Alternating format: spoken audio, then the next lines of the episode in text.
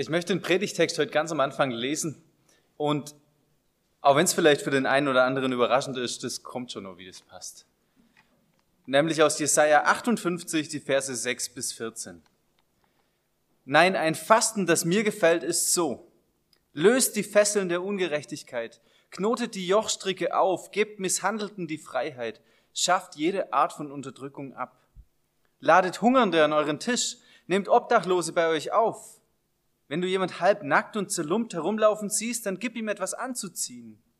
Hilf dem in deinem Volk, der deine Hilfe braucht. Dann strahlt dein Licht wie die Morgenröte auf und deine Wunden heilen schnell. Dann zieht die Gerechtigkeit vor dir her und die Herrlichkeit Jahwes wird deine Nachhut sein.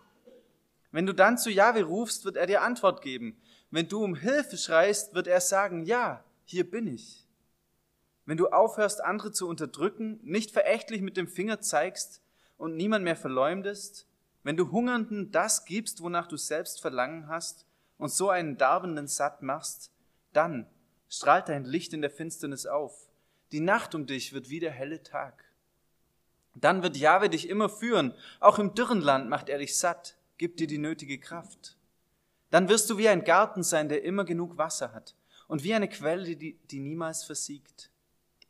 Die uralten Trümmerstätten bauen deine Leute wieder auf die Grundmauern vergangener Generationen stellst du wieder her. Man wird dich den Maurer nennen, der die Lücken schließt, der Straßenzüge wieder bewohnbar macht. Wenn du dich am Sabbat zurückhältst, wenn du nicht dein Vergnügen suchst an meinem heiligen Tag, wenn dir das Sabbat eine Freude ist, ein Ehrentag, ein heiliger Tag Jahwes, wenn du ihn ehrst und nicht deine Wege erledigst, Geschäfte betreibst und viele Worte machst, dann wird Jahwe die Quelle deiner Freude sein. Er wird dich über die Höhen des Landes führen und lässt dich genießen das Erbe deines Stammvaters Jakob. Ja, das hat Jahwe gesagt.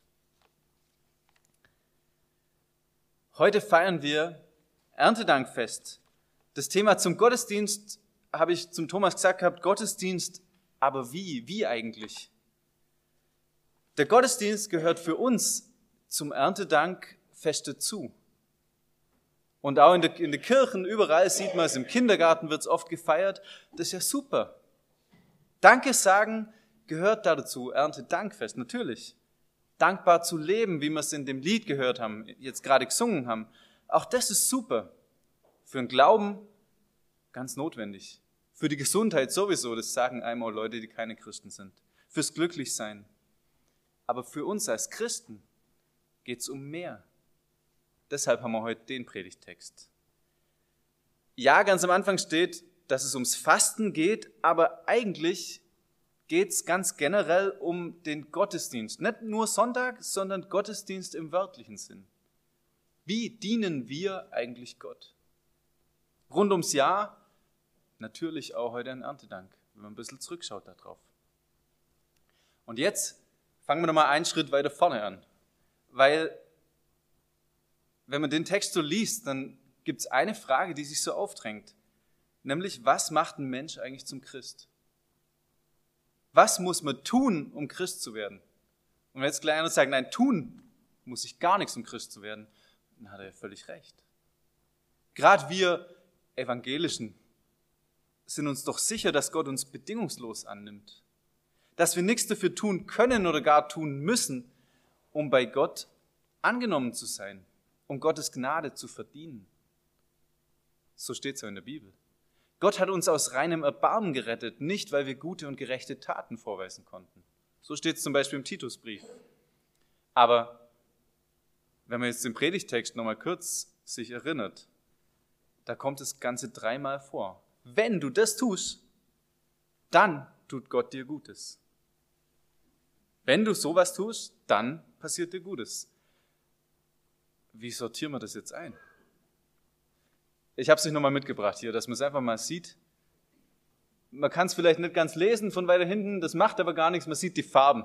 Rot ist wenn, gelb ist dann. Es ist, das ist nur ein Teil davon, es ist immer, wenn du das und das machst, dann geht's dir gut. Wenn du das und das machst, dann geht's dir gut. Ich lese nochmal ein bisschen was vor. Wenn du aufhörst, andere zu unterdrücken, nicht verächtlich mit dem Finger zeigst und niemand mehr verleumdest, wenn du Hungernden das gibst, wonach du selbst Verlangen hast und so einen Darbenden satt machst, dann strahlt dein Licht in der Finsternis auf. Die Nacht um dich wird wie der helle Tag. Dann wird Jahwe dich immer führen, auch im dürren Land macht er dich satt. Dann wirst du wie ein Garten sein, der immer genug Wasser hat. Wenn du dich am Sabbat zurückhältst, wenn du nicht dein Vergnügen suchst, dann wird Jahwe die Quelle deiner Freude sein. Lasst mich das mit einem Bild erklären, wie das jetzt zusammenpasst. Wir sehen das Kreuz. Wir wissen alle, wofür das steht. Der Unterschied ist jetzt, sind die zwei Pfeile. Der Unterschied ist die Perspektive, ob du zum Kreuz kommst oder vom Kreuz kommst. Der Weg zum Kreuz ist der wichtigste im Leben. Wenn du den gefunden hast, dann hast du dein Ziel im Leben schon erreicht. Schon mal das Wichtigste kannst du abhaken. Du hast den Weg zum Kreuz gefunden, zur Auferstehung mit Jesus in ein neues Leben. Und der Weg zum Kreuz, der kostet gar nichts, außer deinen Stolz. Das ist Gnade. Das ist ein Geschenk. Und ein Geschenk muss man ja nur annehmen, nicht bezahlen. Das zweite, genau. Gnade. Gott nimmt uns Menschen an, nicht weil wir irgendwas Gutes getan haben, nicht weil du oder ich oder irgendjemand das verdient hätte, sondern aus reinem Erbarmen. Gott hat seinen Sohn Jesus auf die Welt geschickt und Jesus hat hier gelebt, ist unschuldig am Kreuz gestorben, damit wir unsere Schuld loswerden können. Und er ist auferstanden und gibt auch uns damit die Möglichkeit zum Neuanfang. Mit Auferstehen mit ihm in ein neues Leben. Und das dürfen wir einfach so annehmen und gehen dann wie die, wie die Ciri Hertlein zu auf das ewige Leben im Himmel. Die Umkehr zu Gott ist immer möglich, jederzeit, ist immer gratis und nie ohne Wirkung. Dass du mit Jesus auferstanden bist, das soll sich ja auswirken. Das ist das Leben, das vom Kreuz kommt. Dein Alltag, den du dann mit dem Kreuz im Rücken leben darfst. Das sollst du Dinge anders machen als vorher. Nicht, weil sie einfacher sind, sondern weil sie Gott anders gefallen. Weil sie dir und deine Mitmenschen so gut tun. Das sind die Werke, wenn man so will. Das sind die Werke des Glaubens, die sich Gott schon bei Jesaja gewünscht hätte. Der Text ist ja 2600 Jahre alt. Schon damals haben die Leute versucht, Gott zu gefallen, aber halt nur mit minimalem Aufwand irgendwie. Viele Menschen waren damals gefangen, obwohl sie unschuldig waren. Viele waren unterdrückt, viele wurden gewalttätig behandelt, es gab Hungernde, Obdach und Heimatlose, Arme, die nichts zum Anziehen hatten, Hilfsbedürftige. Es wurde gelästert, mit dem Finger auf andere gezeigt. Sie wurden ausgegrenzt, es wurde böse geredet, die Gebote Gottes wurden ignoriert. Zum Beispiel wurde am Sabbat, am Ruhetag, einfach ganz normal weitergemacht wie immer, gearbeitet, Geschäfte erledigt. Die Menschen haben gelebt, aber eben nicht in Gottes Spur. So ist es in jeder Gesellschaft. Dinge laufen schief. Wenn man sich die Sachen durchschaut, ist es heute ja gar nicht so viel anders. Menschen werden ungerecht behandelt und wir erleben das immer wieder mal auch am eigenen Leib. Auch heute sind die Probleme nicht viel anders. Es gibt Unschuldige im Gefängnis, auch wenn unsere Gerichte ordentlich arbeiten. Es ist immer Luft nach oben. Menschen werden unterdrückt und gewalttätig behandelt. Es gibt sogar bei uns im reichen Mitteleuropa Hungernde, Obdachlose, Heimatlose, Arme. Wisst ihr ja. Geläster gibt's an jeder Ecke. Fernseh, Radio, Zeitung. Es ist völlig gesellschaftsfähig, Witze zu machen über andere. Also kommt drauf an, über wen. Über Christen darf man schon alles sagen. Über andere Gruppen muss man mehr aufpassen. Es wird mit dem Finger gezeigt und ausgegrenzt, genau wie damals. Und Gottes Gebote?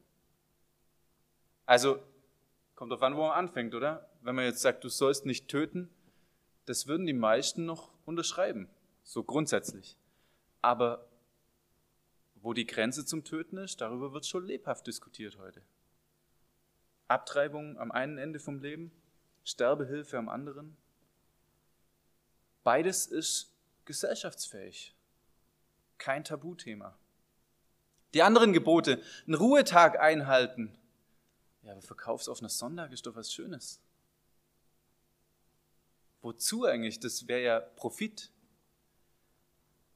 Oder es steht meinem Vergnügen im Weg, wenn ich sonntags nicht einkaufen kann. Vater und Mutter ehren, Wozu eigentlich? Die Wahrheit sagen, ja, aber jeder lügt doch mal. Was ist mit Notlügen? Keine anderen Götter haben, nichts wichtiger nehmen als Gott.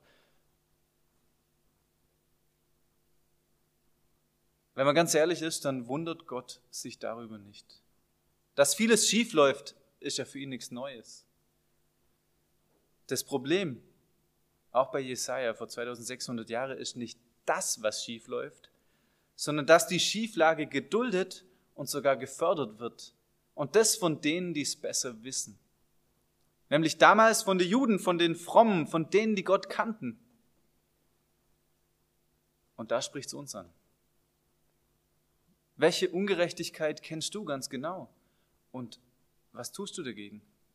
Mir ist schon klar, dass das keine angenehme Frage für Sonntagmorgen ist. Aber Gott hat so viel für dich getan. Gott hat seinen Sohn ans Kreuz gehen lassen. Weil Gott so viel für dich getan hat, weil du das am Kreuz auch erfahren darfst, darfst du was tun für die, die heute nicht verdienen, ungerecht behandelt zu werden. Egal, ob es Christen sind oder nicht. Die, die deine kleine Gnade brauchen. Sicherlich ist das nicht einfach. Sicherlich ist das nicht unbedingt angenehm, aber tu es trotzdem. Frag Gott im Gebet, wo er dich brauchen kann. Mach die Augen auf, schau rum und dann wirst du Punkte sehen, wo es möglich ist, was zu tun. Sag die Wahrheit auch bei Kleinigkeiten. Gib jemand Geld, der darum bittet, ohne dass, das, dass du schon weißt, dass du es zurückkriegst. Sei großzügig. Gott ist auch mit dir. Und Gott möchte sogar die guten Werke für uns vorbereiten, sodass wir sie einfach nur ausführen dürfen. Vielleicht eins der wichtigsten Sachen. So steht es im Epheserbrief. Wir sollen die guten Werke tun, in den guten Werken wandeln, die Gott zuvor für uns vorbereitet hat. Das heißt, es kommt gar nicht auf unsere Anstrengung, auf unsere Kraft an, sondern eigentlich auf Gottes Kraft. Das ist das Wenn. Und jetzt kommt mein Lieblingsteil, das Dann. Hört euch mal an, was Gott hier verspricht, wenn man in seinem Sinn handelt, mit dem Kreuz im Rücken. Dann wirst du aufleuchten, strahlen. Und sogar deine dunkelste Stunde wird sein wie der helle Mittag. In dem Jahr schaut man vielleicht eher auf die dunklen Stunden. Sogar das wird sein wie der helle Mittag. Wenn die Finsternis so hell ist wie der Mittag, was muss man denn dann noch fürchten? Gar nichts. Deine Wunden werden schnell heilen, deine Seele wird satt sein, zufrieden, auch wenn es um dich herum dürr ist. Gott gibt dir neue Kraft, wie aus der Quelle, die immer weiter sprudelt. Du wirst derjenige sein, der Dinge wieder aufbaut, der Gutes wiederherstellt. Du wirst Gott rufen und er wird antworten. Wie oft wünschen wir uns das denn? Dann wirst du sofort merken, dass er da ist. Du wirst immer mehr Freude dran haben, Gott zu folgen, seinen Willen zu tun. Und ich glaube, da ist wirklich was dran. Je mehr man Gottes Willen tut, umso mehr Freude spürt man auch dran. Am Anfang ist das ganz schwierig. Wenn man es aber tut und sich überwindet, wird man dafür belohnt. Nochmal, es geht nicht darum, auf keinen Fall, sich die Gnade zu verdienen. Das muss man nie, das kann man nie. Es geht darum, auch das Gute zu ernten, das man gesät hat. Wenn man Gott nachfolgt, dann erwartet man ja auch, dass im eigenen Leben irgendwie vorwärts geht, dass man nicht stehen bleibt, dass sich was verändert. Unser Text heute gibt uns da so einen Wink mit dem Zaunpfahl. Denk mal drüber nach, ob du dir an manchen Stellen, nicht überall und immer, aber an manchen Stellen selber im Weg stehst.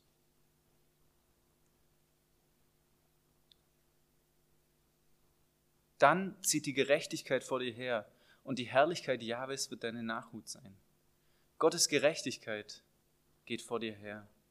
Du bist gerecht gesprochen am Kreuz und seine Herrlichkeit folgt dir. Er beschützt und umgibt dich von überall. So hat Jesus gelebt. An ihm wurde Gott sichtbar und so ist es auch bei uns sein. Und dann wird Jahwe die Quelle deiner Freude sein. Wenn wir heute Erntedank feiern, dann tun wir das in einem Jahr, das viele lieber schnell vergessen würden. 2020 wird ziemlich sicher nicht als das tolle Jahr in die Geschichtsbücher eingehen. Die meisten Menschen würden es lieber schnell vergessen. Ich weiß nicht, ob man so wirklich dankbar dafür sein muss, für die Corona-Krise nicht unbedingt. Aber ist das der richtige Blick? Also keine Frage, die Corona-Krise ist schwierig, die ist riesig, die war für die ganze Welt bedeutend, vom Kindergartenkind bis zum Senior. Aber bestimmt das unser Leben?